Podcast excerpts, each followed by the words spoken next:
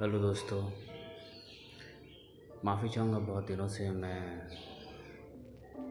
Podcast पर नहीं आ रहा था और मैंने कोई एपिसोड्स नहीं बनाए क्योंकि अ, देखा जाए तो मैं मेरी हालत जो मेरे हेल्थ है वो थोड़ी ख़राब थी। तो नो प्रॉब्लम ताकि आपको कोई मिसअंडरस्टैंडिंग ना हो।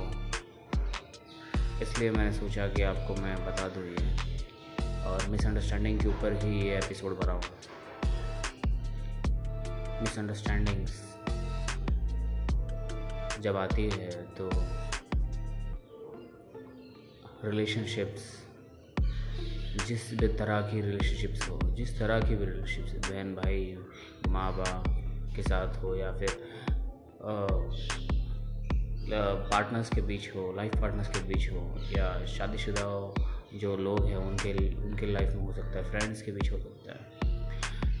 बॉस एंड एम्प्लॉय के बीच हो सकता है। आपके ऑडियंस के साथ हो सकता है या आपके फॉलोअर्स जो है आपके, उनके साथ हो सकता है, आपके चाहने वालों के साथ हो सकता है। मिसअंडरस्टैंडिंग जो होती है, वो क्यों होती है? वैल्यू मिसअंडरस्टैंडिंग्स होती क्यों एक्चुअली जब आप अपनी भावनाओं में बहकर, अपनी फीलिंग्स में आपके फीलिंग्स के फ्लो में बहकर जब आप कुछ बिलीव करना चाहते हैं, उस रियलिटी को छोड़कर, यानी मैं कहना ये चाहता हूँ कि हमारी जो भावनाएँ होती हैं, हमारी जो फीलिंग्स होती है, वो हर्ट होती है कभी कभी और हम अजम्पशंस करने लग जाते हैं अलग अलग कि क्या हो सकता है। और वो जो प्लेस होती है, जो एम होती है, उसको फिल करने की कोशिश करते हो ब्लैंक स्पेस को। और जब हम फिल करते हैं तो हम वो अपने फीलिंग्स के साथ में फिल करते हैं। जो भी गलत फहमियाँ हमारे फीलिंग्स बनाती है, वो हम वो फिल इन द ब्लैंक्स में, वो उस ब्लैंक्स में फिल कर देते हैं। अब मुझे पता है, थोड़ा कन्फ्यूज़न जैसा लग रहा है आपको। आप कन्फ्यूज़ हो रहे कि मैं कहना क्या चाहता हूँ। चलिए, और थोड़ा सा इसे सरल बनाते हैं और थोड़ा इजी बनाते हैं इसे।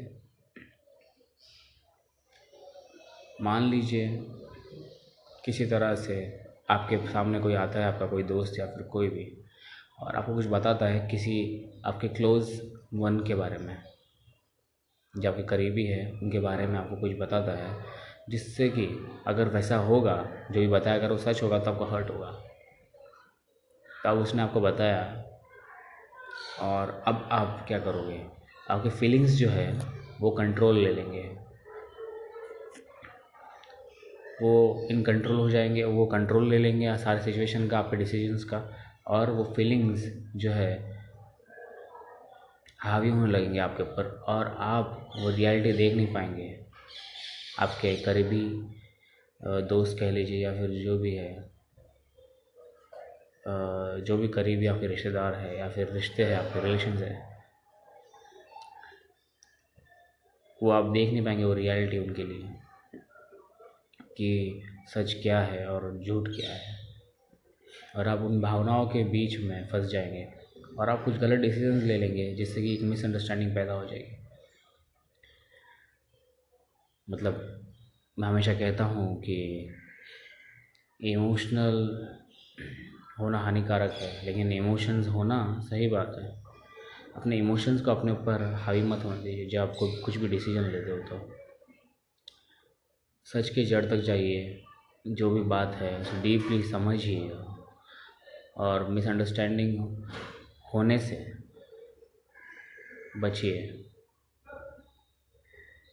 हर चीज़ को समझिए।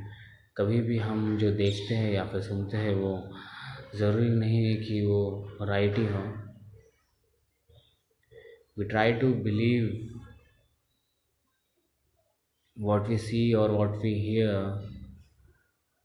is ultimate truth but we might we may be और we or we want to avoid that reality, or we do that in pressure of emotions or feelings towards a person who are close to you who are close to your heart.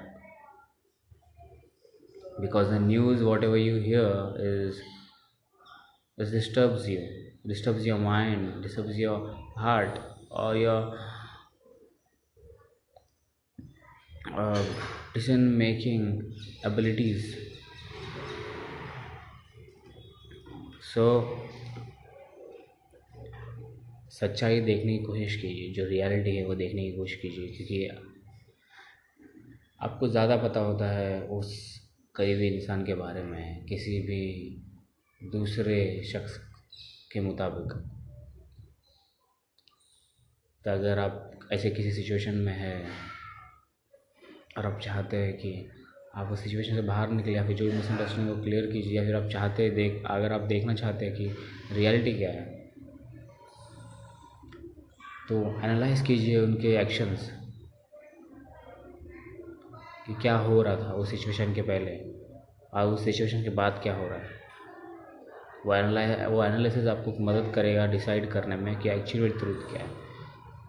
If they really betray you then you will know it if they don't there also you will आपको अपने आप समझ आ जाएगा।